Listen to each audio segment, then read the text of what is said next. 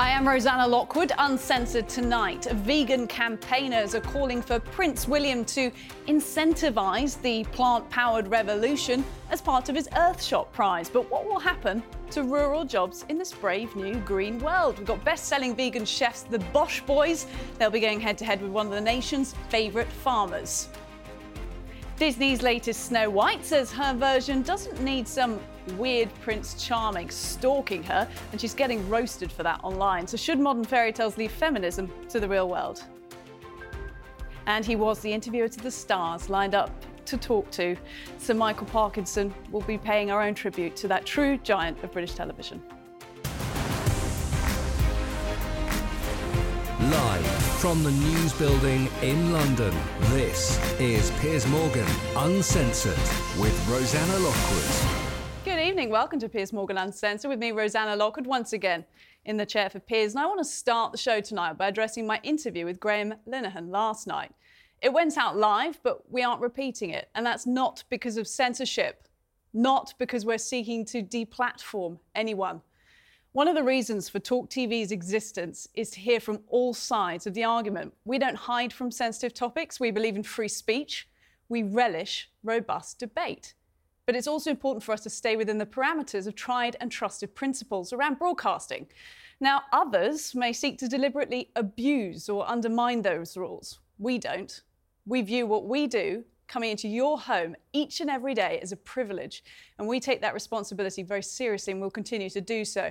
Now, I have also received a great deal of personal abuse across social media over the past 24 hours, so there's a few things I'd like to make clear. I'm a journalist, but of course I have my own deeply felt personal views, and they don't necessarily chime with everyone I interview or even everyone I work with here at Talk TV. Just ask Piers or pretty much anyone else. But no one here has ever tried to influence the way I work.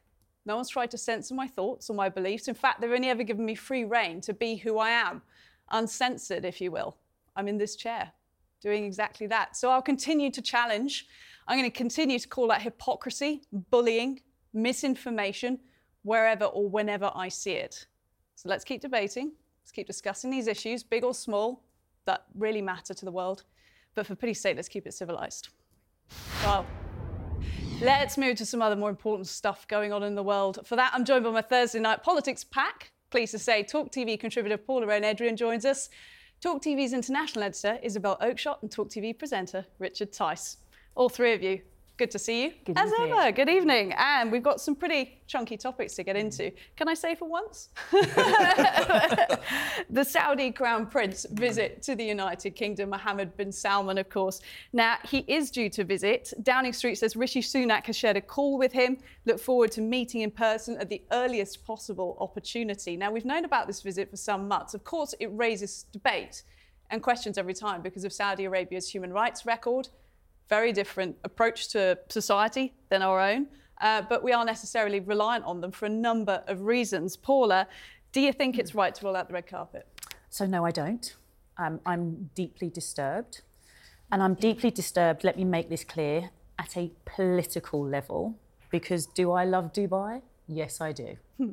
Would you want to call me a hypocrite whilst I sit there on my sun lounger? Yes, you would.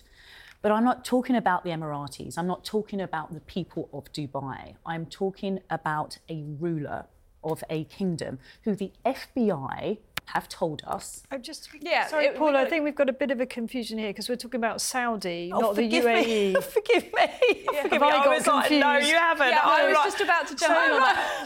So they're very, very different. It's my um, last um, day before I go on. She's on. Are you going to Dubai on holiday? Paul? Yeah, I'm not. But this is where I am. She's so having a moment. I am having a moment. So, so let, let me pick up on that. Go on. But no is the answer to that question. There are. You probably feel even more strongly um, about whether or not the leader of Saudi should come than, than UAE leaders because they are very, very different yeah. regimes. And people feel deeply about this, and of course they do, because some of the human rights atrocities in Saudi are truly horrific. You know, we will all remember uh, the Khashoggi murder, yes. which sent shockwaves around the world. Mm clear links with the leadership there.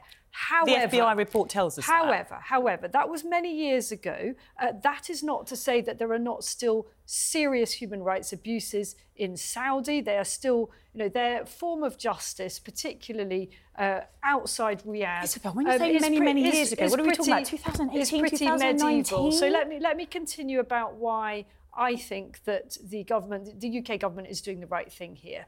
Um, we are, as you said, dependent on Saudi, um, but much more importantly, Saudi is modernising. Uh, under MBS's leadership, huge changes are taking place. It's not right across the mm. country, but there are big visions for Saudi under their Vision 2030 thing. They've got huge plans to mm. change. And on a day to day basis, things are dramatically improving. So, for example, the yeah. integration of women in society. Also, we need them. You know, they are one of our biggest defence export clients, as mm. it were.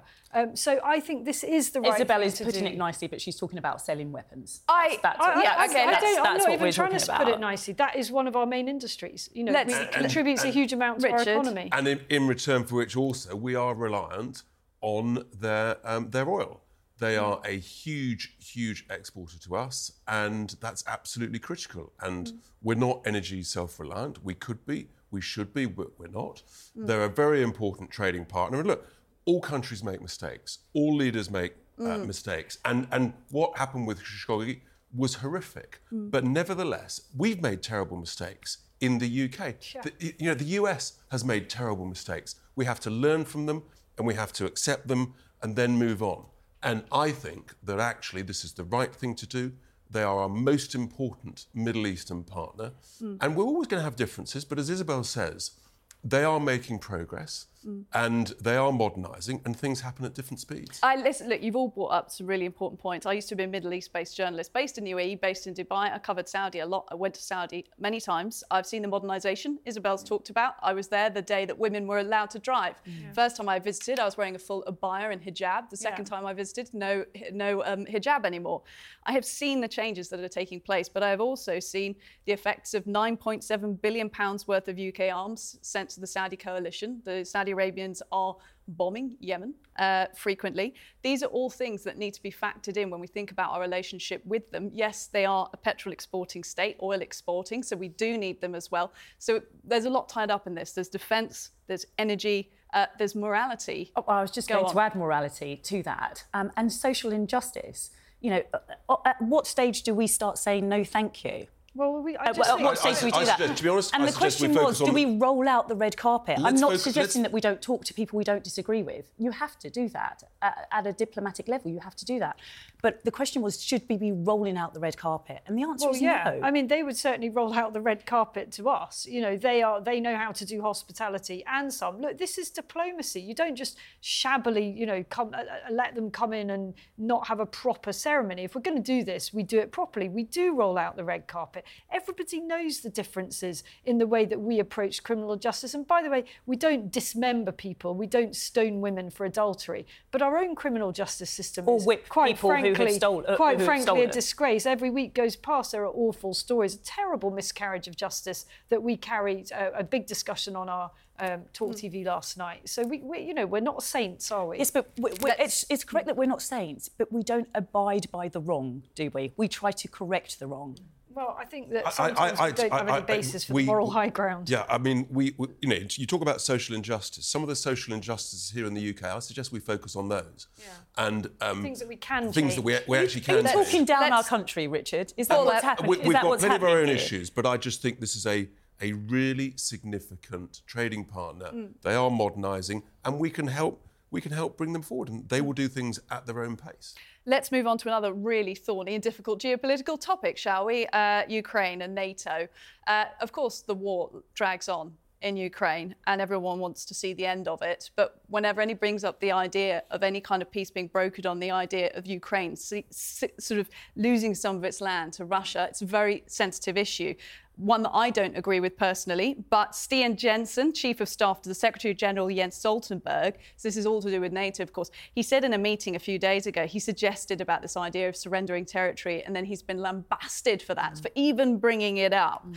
Um, Ukrainians have uh, reacted angrily to that, and they've since sort of walked back on their comments because that is pretty major, isn't it, coming from somebody within NATO? Well, it's major not not only because of the the, the the suggestion, uh, you know, what it would mean to Ukraine. But it's been suggested before.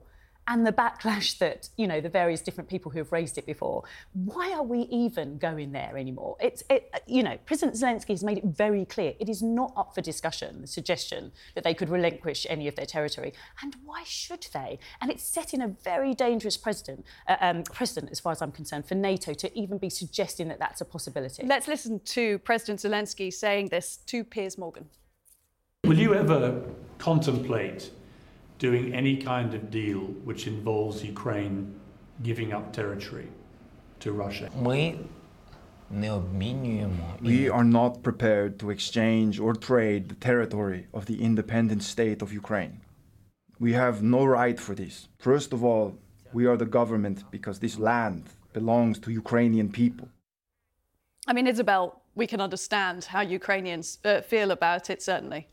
Absolutely. Um, and I think to put the remarks in context, and that's not to say they were the right thing to say, he was outlining a number of scenarios at a think tank event. This wasn't some kind of pronouncement of NATO policy at the highest level. He was saying, here are some scenarios under which this dreadful war might somehow come to the end. Uh, but it's not going to happen. Um, you know, it's, it's just, as you said, President Zelensky has made that very clear. Um, in reality, this war has gone on for a lot longer, really, than people um, perhaps widely realise. And I was out in Ukraine in about 2018 uh, at the front line of what was already a war then, but a long war of attrition. And my concern uh, is that this just goes on in almost indefinitely, you know, mm. with both sides refusing to, to, to surrender effectively.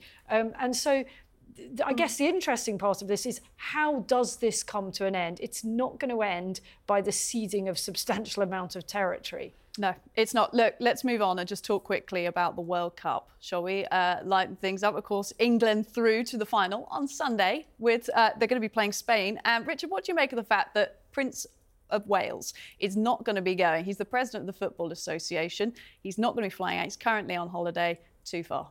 Look, the reality is it's not going to change the result, is it? And he's whatever he does. I mean, he's going to be criticised either way. If he does go, people will say, "Oh, it's not sort of uh, showing leadership in terms of, of, of, the whole climate debate." If he doesn't go, he he can't win.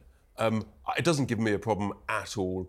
Uh, I think they're doing amazingly well. A fantastic chance of winning a World Cup. Mm. And the ladies leading the way, and that's to be celebrated. And wherever it is, he'll be watching it I think just give him a break. Piers has tweeted this evening that he thinks uh, the Prince of Wales would go if it was the men's World Cup final. Do you agree with that, mm-hmm. Paula? Absolutely. Well, I there do. would have been a lot of a bigger build-up, wouldn't there? To be fair, and there would have been a lot more advanced well, planning you, for well, it. You say that, but well, you know, this is a this is something that happens every four years. He's the president of the FA. The date would have been penciled in his diary. This date is not going to come as a surprise to him. So the fact that he's not there, I think is incredibly disappointed. Oh, will the Lioness will the Lionesses do? Uh, and one of those things as the president of the FA is to support footballers and mm. he's not doing that. Now, will the Lionesses be disappointed? No, they won't. I don't think they'll because care. they'll be no. used to it. They'll be used to be being disappointed by men talking the talk and failing to walk the walk. I, th- I think Piers is wrong actually. I don't think he would have gone if it was the men's. Uh, that's my own thing. You know, he's a, he's a family man. He's very so busy. do you think it's a problem with Australia then? Just the distance. Well, I mean, jet lag. Come on, it's, it's, a long it's, way. Visit it's Australia. Just, it's just the distance. Australia's issues, a great country, yeah. but you just you can't do everything in life, and he can't do everything. And likewise, Rishi Sunak. I want Rishi Sunak to stay here and sort out the challenges of this country. Yeah, not frankly. be globe trotting. Globe trot. Well, you get you know globe trots up to Scotland in a jet and gets uh, abuse for that. Sounds so to like going he's all the looking way. for an invite himself. Maybe sort of try and fill the seat or something. I think he's on a plane today, but maybe not to Australia. Look, Pack, thank you very much. Stay with us. Towards the end of the show, we'll be coming back to you, but uncensored next tonight. Disney's latest Snow White is being accused of wanting to kill off the weird Prince Charming. We'll debate fairy tale feminism next.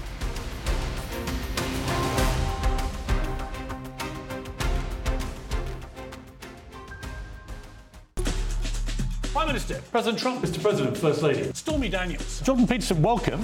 All these people protesting just don't get it. Many of them don't. Isn't that slightly patronising? When you're going through the treatments, you have some tears. God, I'm such a softie. I'm not a performing monkey. Come on, Brian. And it's something that really hurt me because they doubt of my words. A woman is me. A woman is somebody whose breasts hang down to her stomach. Thought the marginalized were supposed to have a voice. I've been a terrible liar. La la la. You're being a Karen. Piers Morgan, uncensored! From kiss condoms to kiss caskets, we'll get you coming and we'll get you going. I think it's only room for one king, man. You know what I'm saying?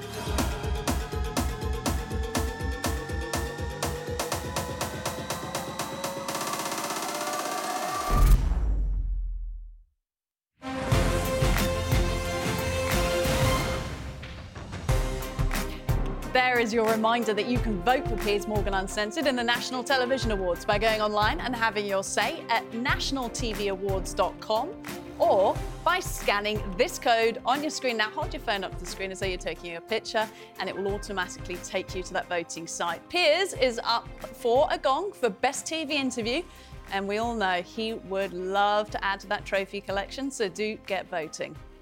Now, a few weeks back, you might remember Disney's new Snow White hit. The headlines for getting rid of seven dwarfs and replacing them with average sized magical creatures.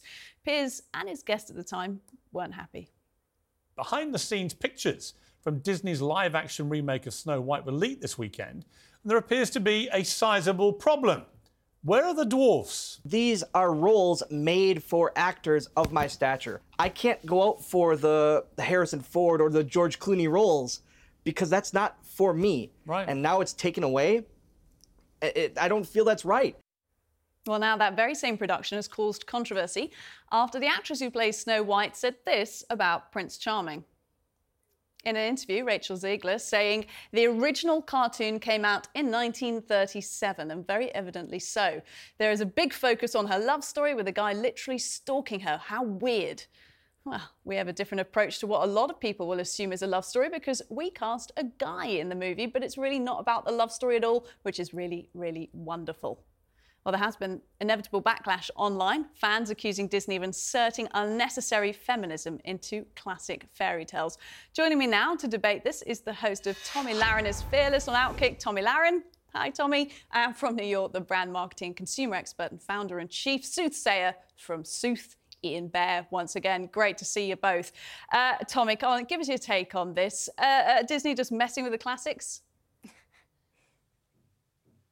Yeah, they certainly are. Now, listen, if Disney wants to make more woke films that tank at the box office, they are more than welcome to do that. But maybe think of an original idea. Maybe not destroy a classic from my childhood and put an actress in there that not only hates the plot and the storyline of the movie she's in, but also seemingly hates Snow White, the character herself. I mean, that's one interview clip that you read the quote from, but she's gone on to talk about this film numerous times, how she once thought Snow White was creepy. She doesn't like the prince. She thinks she should get paid more because she has to wear that dress. She should get paid for streaming for every hour she has to wear the dress. I mean, talk about biting the hand that feeds you. Not only are you being casted in a classic film to remake it, but you don't seemingly like your own character. So she comes off as an insufferable, whiny brat. And that's why people are so annoyed beyond just them inserting feminism. I think we expect that at this point. But why do you have to mess with a classic, especially with someone who doesn't even seem to like her own character. Okay, interesting. I hear your take on her and the interview she's giving and the type of sort of the way she's coming across.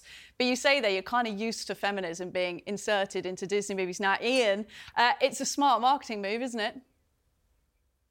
Well, uh, any move's a smart marketing move if it resonates with the people who are putting revenue uh, against your product. Look, the reality is Disney has been uh, doing very inclusive casting for decades now. Go back to the 1980s, and that's really when they turned the corner. And that formula of damsels in distress got replaced this with these more heroic uh, feminine characters, beginning with Ariel back then, but certainly all the Disney princesses ever since have really been triumphant females. So it's not a shock to see Disney pivot from you know 19th century German source material Right. to something that they believe is going to resonate with with the audience. Uh, uh, of course, you know people will vote with their wallets. Right. Uh, Tomi, 19th century German source material. Can you really blame Disney for wanting to court a modern audience? Gen Z and younger, these girls, they think differently, they act differently, they have dis- different aspirations in life. Yeah, it's okay to modernize things, but if you have such an issue with the original fairy tale and the original storyline, maybe instead of remaking it, you just make a different movie. I don't think that's too much to ask for. But furthermore, listen, you can have female characters that are empowered, that do great things, that are that are heroines. I mean, that's fantastic. I don't think anybody has an issue with it. But you don't have to disparage men in the process. You don't have to call Prince Charming a stalker. You don't have to say that you could just eliminate him from the whole movie. I mean, there is a space where you can have strong females and strong males. It's called the real world, or, you know, at least some places it still exists. Maybe only here in Nashville, Tennessee, and others. but it's, it's okay to do both. And you don't have to make men seem emasculated and puny to make women seem strong. And you don't have to eliminate them altogether, as this actress has actually suggested. Well, okay, uh, Ian, what about the controversy that this film has received online? You, it's clearly not coming from the young women it's marketed at. In fact, it seems to be coming from a, a male demographic. Well, yeah. Well, I, I think it's interesting that there's been so much backlash where this is concerned, yet not really the same kind of backlash around the Barbie movie, which has certainly taken a different point of view. You know, most people who grew up with Barbie dolls, when you opened that package, it didn't immediately start speaking out against the patriarchy, right? Yet, yet the Barbie movie we see today takes quite a feminist stance and a more inclusive stance than we've generally seen associated with the character. So, you know, this is Disney's intellectual property. They can do what they want with it. People are going to choose to spend their money on it or not. It, it's it's not really a matter of, of moral judgment. You know, entertainment and art is is created to be received and appreciated by an audience. And this is commercial art. This isn't to hang in a museum. Mm. It's going to succeed or fail on that merit. And the Barbie movie you brought up, of course, a really fast grossing billion dollar movie for a female director, beating all expectations and all that controversy. Tomi, I want to come back to you because you made a really good point there about strong men and strong women. Why do you have to crush one to have the other? And I was thinking about the James Bond franchise. You know, there's often this mooted idea that women will suddenly be stepping in to play Bond. We've obviously got a lot of female characters in that now. Do you think that's been to James Bond's detriment, or do you think it's been a success the way they've modernized that? Uh, I think that the numbers will speak for themselves on that. And again, when you have a franchise that you have created around a James Bond character who is a strong male character, you don't need to go and then replace James Bond with a female. You can have other strong females, but what is this process now where it's like in order to be inclusive, you have to completely destroy storylines, completely destroy franchises? I don't believe in that. I don't think that consumers believe in that either. You know, there is a way to modernize things, there's a way to bring in inclusivity and diversity, but you don't have to completely destroy the concept in order to do that. And that's why, you know, going back to the Barbie movie, I didn't have an issue with the Barbie movie because it's what I expected, right? I've always looked at Barbie as a female empowerment tool. I thought it was a women by women for women. Didn't see an issue with it. It's when they go and they try to monkey with other things where it doesn't belong that it just comes off as disingenuous. And the consumer, I don't think they're going to buy it. I don't think they're going to watch it. I don't think they're going to like it. No, they certainly watched Barbie. Look, Tomi, Ian, thanks so much on that. We're going to stay with the uh, topic of movies in Hollywood now, but talk about a different film. Another film causing a bit of controversy. Do stay with us, both of you. This week is Bradley Cooper's Maestro. In it, the non Jewish actor plays composer Leonard Bernstein, who was Jewish with the aid of a prosthetic nose. Now, critics say it amounts to Jew face and that only Jewish actors should play Jewish characters. To talk more about this, let's bring in former senior rabbi to Reform Judaism, Laura Janner-Klausner. Thank you very much for making time for us. It's a sensitive issue, this one, so I'm really pleased you could speak to us on this. Um, a lot of people saying this is totally wrong that Bradley Cooper is wearing a prosthesis for this film and he shouldn't be cast because he's not Jewish. What do you think? I think they're two separate issues. He's gone for, I I think it's absolutely fine. He's gone for authenticity. And actually, Leonard Bernstein had a very long nose. If I just thought I'd do a profile of myself, I have quite a distinctive profile. If someone in my fantasy were to ever be me, they would need to put on an extra nose. Or if I saw a teeny nose, I'd be thinking something is wrong here. So I think it's fine that they've gone for authenticity. And the family said, yes, our dad did have a big, nice nose. So I don't think it has to be anti Semitic at all. And it is a separate issue from whether Jews have to act Jews. And I do also not think that Jews need to act Jews because I want actors to imagine and identify what's it like to be that person. And I do not think that Jews have to act Jews because I really want under other people to understand what it's like being Jewish. Um, somebody that doesn't agree is David Baddiel, uh, famous comedian here in the UK, of course. Um, he said, Another day, another film, TV show play in which a famous Jew is played by a non Jew. I have talked and written about this many times about how it's a question of not acting but of context. Minority casting being presently dominated by the notion of authenticity. The question is why that doesn't apply to Jews and what that means for how people see Jews. What did you make of those comments? Well, I think David is brilliant.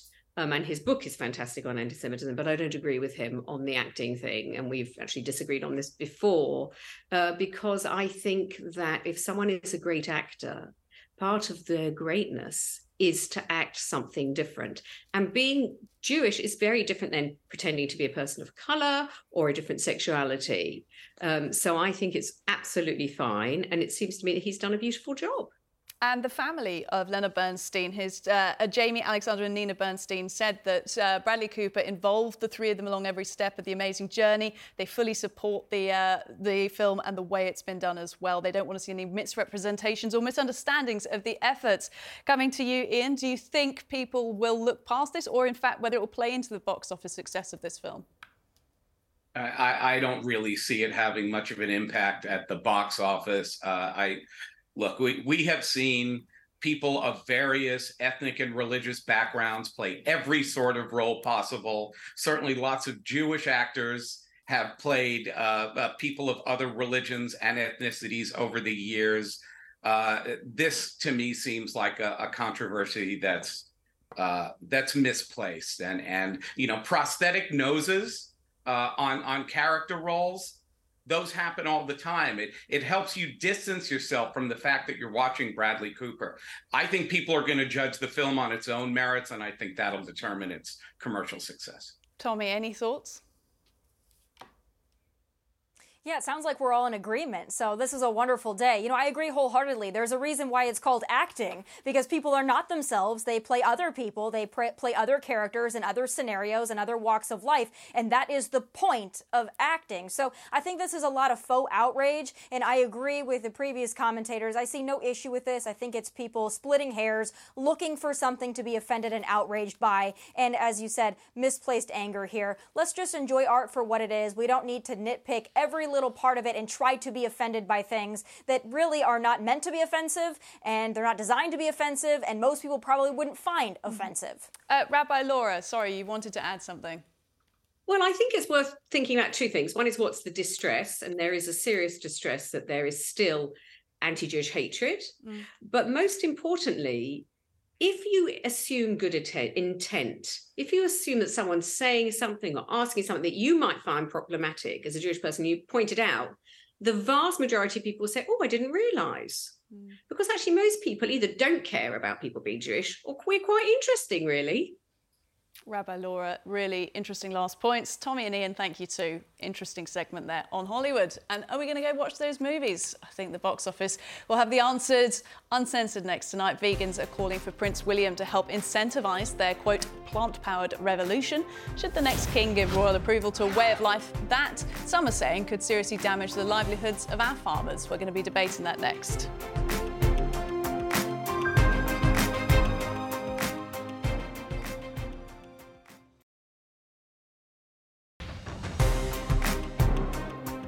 Welcome back to Uncensored. Now, celebrities have today signed an open letter asking Prince William to use his climate change awards, they're called the Earthshot Prize, to incentivise a plant powered revolution by adding a special vegan category. Now, A-listers signing that letter include Olivia Colman, Sharon Osbourne, our very own, and Dame Emma Thompson. They've said the very preservation of the planet is at stake. Critics, however, warn that a rapid shift to plant based foodstuffs could have devastating effects for the rural economy. So, should the future king give his royal approval to veganism, or is this something he should just stay clear of? Joining me to discuss all this, YouTube stars and best selling vegan authors Henry Firth and Ian Theasby, also known as the Bosh Boys. And from Wales, farmer Gareth Wyn Jones also joins us. Gareth, as you're sitting there very kindly for us this evening, thank you. I will start with you. Um, start off by telling us a little bit about what you farm. Yeah, so um, we're a beef and sheep operation up on the Carneddau mountain range. My family's been on the same land for 375 years, producing food in a very sustainable, regenerative, and um, ethical way. Okay, um, so what do you make of this idea that the Prince of Wales is being sort of pressured to kind of lean more into veganism and make it one of the staples of his sort of awards of green economy? I mean, do you think that veganism poses a threat to farmers like you? Not really, no. They're about 3% of the population. And uh, we can see a lot of the businesses dropping off a, a cliff. Just look at some of the you know the shares in things like uh, Beyond Meat and uh, Oat Milk or Oatly, whatever they are. Uh, yeah, it's a joke. People are starting to find uh, the truth about all this processed rubbish, and um, it's it's you know real food, balanced food. Eat local, eat seasonal, uh, sustainable, and food that's pr- produced in a regenerative way. It, it's easy. Now, you're talking about some of those processed um, companies. You know, we've talked about it on the show before the vegan bubble, whether or not it's bursting. Uh, companies like Beyond Meat, uh, Oatly, other companies like that. But there's other ways to be vegan, aren't there? You don't have to eat the processed stuff. You can eat just some soybeans and some carrots if you want to. Yeah, that's not a problem.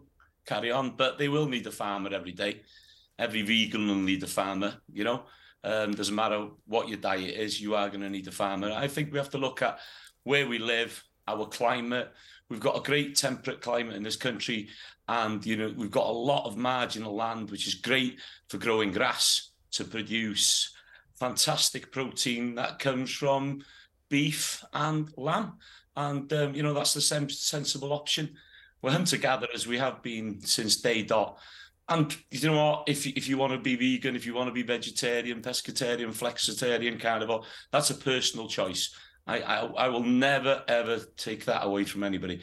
But don't mislead people to believe that you're going to save the planet on a vegan diet because that's rubbish. And I will tell you, as a farmer that grows the majority of the food to feed my family, I know that a lot more creatures will die for me to get my veg and salad on my plate than me to get my meat. Why is, why, why is that? Why will more creatures die, Gareth, in your mind? Well, how much of your own food have you ever grown? Very, very little. I grow tomatoes and chilies exactly. in my garden. Exactly. And that's the reason why. So every time we're growing our carrots, our peas, we'll be have to protect them from our squirrels, our mice, the insect life. There will be thousands of creatures dying for us to get the veg and to get the salads onto our plates. But you kill one cow, and that will feed many families for many months. So mm. the best ethical way, you know, to be vegan is to kill a cow. You know, oh, eat, a, eat, you, a, plant, eat a plant-based diet. Let me finish. Eat a plant-based diet because that cow has eaten nothing but grass, and stick it in your freezer, and that will have the less death toll than you can ever have with anything else. Um, astonishing uh, statement there. I want to come to our boys in the studio to respond on that. Henry and Ian, the Bosh boys. You're listening to that there. Uh, we're hunter gatherers. I must disclose I'm a meat eater. I'm happy to eat vegan and vegetarian food as well, but I am a carnivore as well. Uh, uh killing a cow, kinda. What do you make of that? I mean, I think we heard um, we heard a load of anecdotes there. So it's it's great to hear from a farmer, and you're right. Every vegan does need a farmer. And of course, like we, even Ian's family were farmers, so we don't necessarily have anything against farmers. But the problem is when you don't look at the science and you can say, you know, these random statistics like kill a cow, that will feed a family. But the reality is, your farm can't feed the United Kingdom, and farms like yours can't feed the United Kingdom. And in fact, if we expand that out to think about the world, if we want to keep eating meat at the rate we're eating meat today, we will need 1.7 planets by 2050. There just isn't enough land for our current appetite to meet. So we are urging people to eat more plant-based proteins. It's a great technology. It's not dying in any way, shape, or form. In fact, it's growing. It's kind of weird to just pull one company's sales and use that to say that the market has died. Um, and we should all realize this is a wonderful new technology, and protein can come from plants as well as from animals. Anything to add? Uh, yeah, I mean, basically, my my grandfather grandfather was a farmer, and I recognise that he was arguably the hardest working person that I have ever had the fortune of, of coming into contact with. And you're right, we do need farmers, absolutely. And our argument isn't with the smaller farmers in Wales who are doing like organically raised uh, beef and uh, beef and lamb. Our real issue is with massive factory farms that Mm. are basically just churning out animals at an unsustainable level and destroying everything in their path. Like that is something that we I think we can all agree on is just completely wrong. But also, what was just mentioned is the fact that you know the United Kingdom is a temperate climate, but we should climate, but we should all be aware that we've got a climate emergency going on right Mm. now. We're looking at one degree of warming, two degrees of warming, three degrees of warming. You know, we're not far off. We're getting 40 degrees happening in summer. We're not far far off moving towards a more Mediterranean climate. And you might find, rather than vegans being a threat to your farms, we might actually find that you know the climate is going to be a problem, whether it's wildfires, whether it's different crops won't grow on your lands, you won't be able to raise sheep Mm. because it's too warm. You're actually probably going to struggle more from the climate than from vegans. Given the rather damp squib of a summer we've had this year, a lot of people saying, ah, what climate Yeah. emergency? But of course, there are shores other than the United Kingdom. In uh, South America, they clear swathes of forests to feed cows. You know, that is one of the claims about why we should move away from farming. Gareth, I want to come back to you because you said you didn't feel threatened by vegans because they represent such a small uh, proportion of sales and of food and farming in this country. But at the same time, it seems like you really don't like them.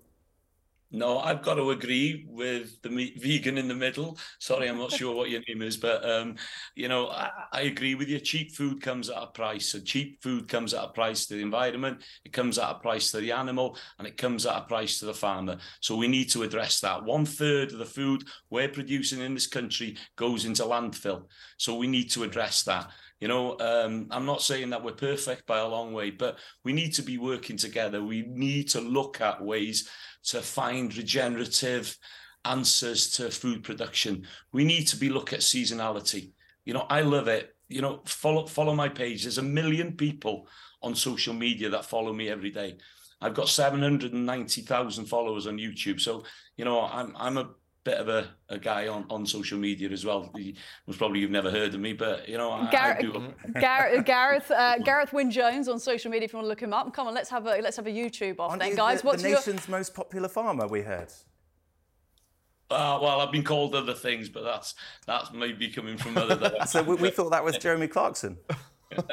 hey, hey, everybody's got a favourite farmer. That's up to them. Jer- Jeremy's done his thing, but you know he's a newbie into the farming um, community, and he's doing a great job, fantastic job. You know, so is Kaleb. But I, I'm trying to tell you, I've had 375 years of history on this farm. You know, I love what I do. And, and you boys want to come up? I'll show you. I had Tim Shieff up here many years ago with Countryfile. I took him onto this farm. He was a vegan free runner. I took him onto the mountain. I explained to him how I grow my own food.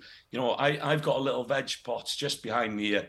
I've got my own polytunnel. I am trying to be as self-sustained as possible. I even produce my own cider. You know, I'm I'm trying to bring things back to normality so people can hmm. enjoy food. And and I don't care what your diet is. Hmm. If people think I hate vegans, that's that's rubbish. But what I do hate is the misleading propaganda. We need to work together, boys. We need to bring that collective together, hmm. and we can eat meat. We can do it in a regenerative and sustainable way, and we need the these ruminants to produce Hmm. the fantastic soil to grow your vegetables as well. So we need to work together. And So, I- I- so, so obviously we're not farmers, but we do understand, and you know we want to work together, and we want to we want to find the right answer for the United Kingdom.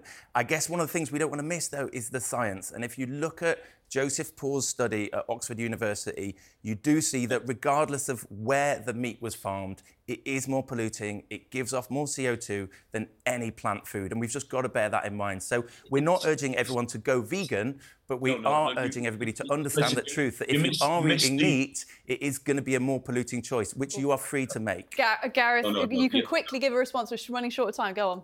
Listen, you're misleading people. It's a cycle, okay? It's Oxford grass University's grows- study. The grass, no, no, no. Listen, Oxford University can stick So Oxford study- University are misleading No, you- people. Oxford University can put their studies up their backside because I have understood a lot more about that carbon cycle and what it's done. And you know, have a look at what the Bennamann project's doing down in Cornwall.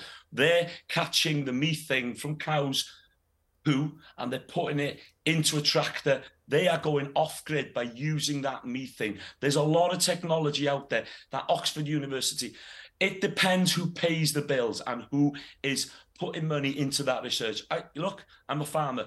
I've got money in this game. I want my children to do what I'm doing for the next generation.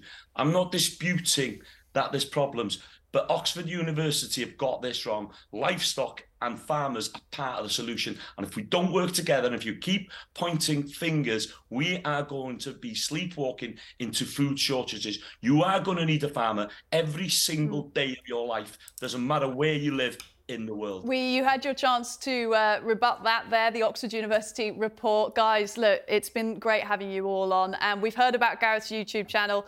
You've got a YouTube channel too, the Bosh Boys. They've got a book out today as well, Bosh Meat. There you go, it's a bit of a plug for you. And thank you all very much for coming in for that debate. Uncensored next tonight, we pay tribute to veteran broadcaster and the king of British chat show, Sir Michael Parkinson, who sadly passed away at the age of 88.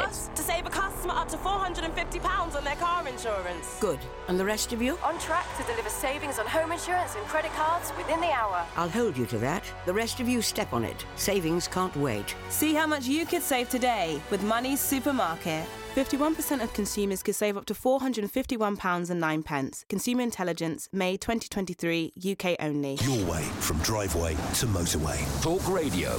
Travel update. The A12 northbound in Essex is partially blocked. There's queuing traffic following an accident at Witham North.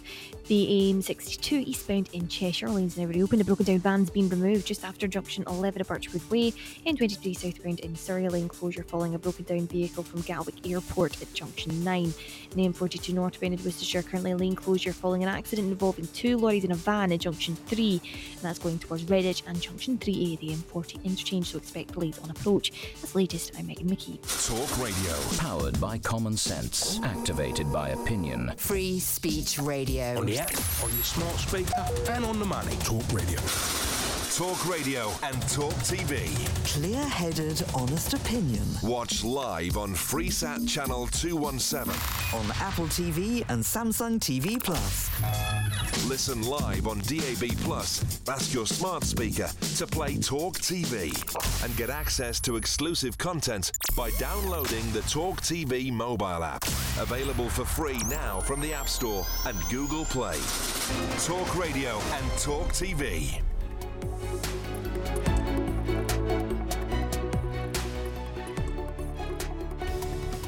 Coming up on the talk, the Education Secretary says A level grades are back to normal as tens of thousands miss out on top marks on results day. Prime Minister Rishi Sunak bats away calls to put the government's net zero policy to a public vote.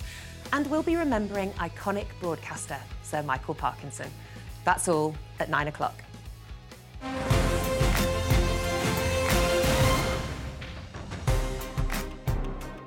Welcome back to Uncensored. Now, today we learned the sad news of the passing of TV legend Sir Michael Parkinson, the legendary pub broadcaster and king of the chat show. He interviewed over, get this, 2,000 guests over a 50 year career. Let's take a look at some of those most memorable moments. This is the moment. Uh, why is it so aggressive? It's not aggressive. Not much. Do you feel that David is perhaps better, has a better public persona? I call him golden balls, you know, now because I mean. Boys used to come and practice kissing on me. Oh, did they?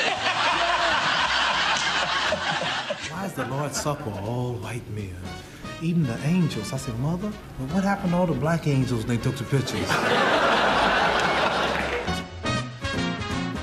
Now, back with me to remember the TV legend, I'm joined again by my pack, Paula, Isabel, and Richard. All three of you, thank, you.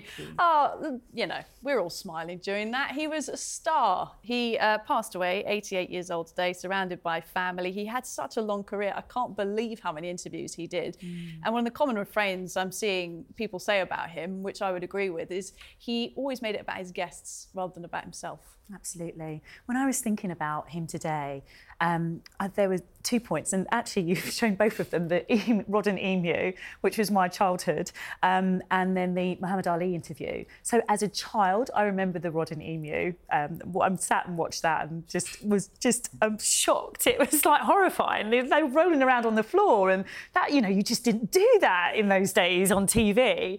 Um, and then as an adult, I watched the Muhammad Ali interview and Mm. understood as an adult how important that interview was. So he was able to reach a child at the same time also able to reach an adult and that is quite impressive as a presenter to do. Isabel, favourite interview? Um, I really like the Ali G one, where I mean, Sacha Good one, Baron yes. Cohen, Yeah. where you know he's in character, and somehow to pull that off is quite difficult, isn't it? Mm. You know, and a lot of actors do do this. They'll go into other characters while they're being interviewed. When the interview's actually about themselves, not their character. Mm. But he handled that so deftly, and it was really funny. I mean, you probably can't play clips of it now because some of it is uh, a little bit edgy, I think we could say. Yeah.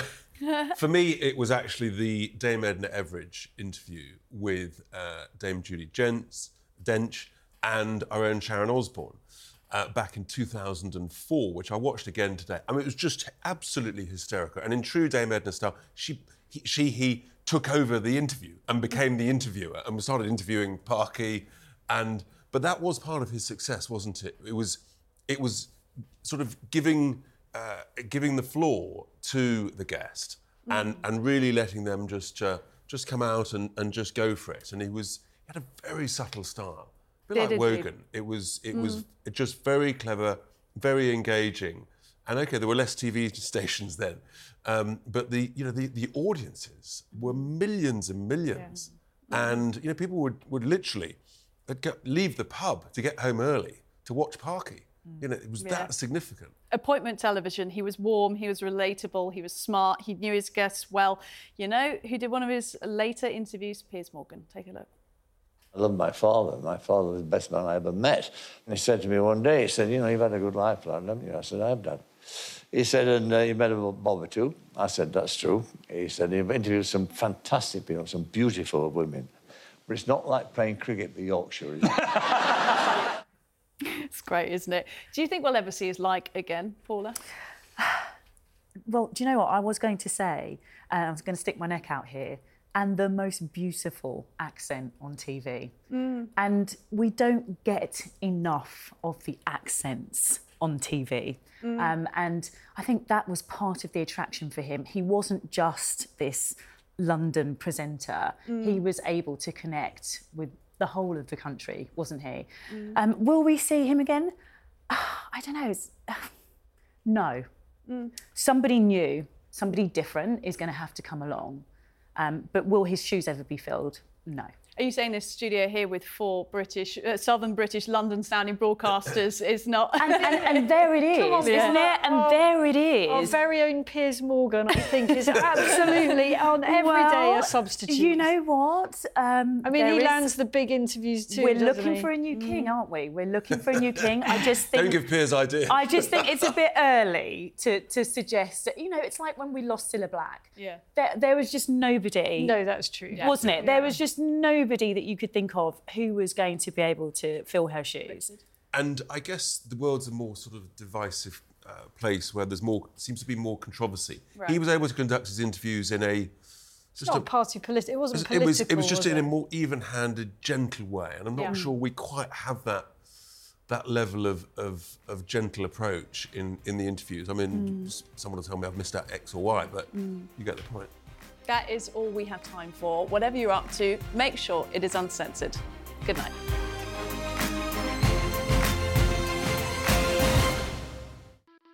The following are assembly instructions for a day trip at IKEA. Take eight plump meatballs at least, and one bed that doubles as a bouncy castle. Add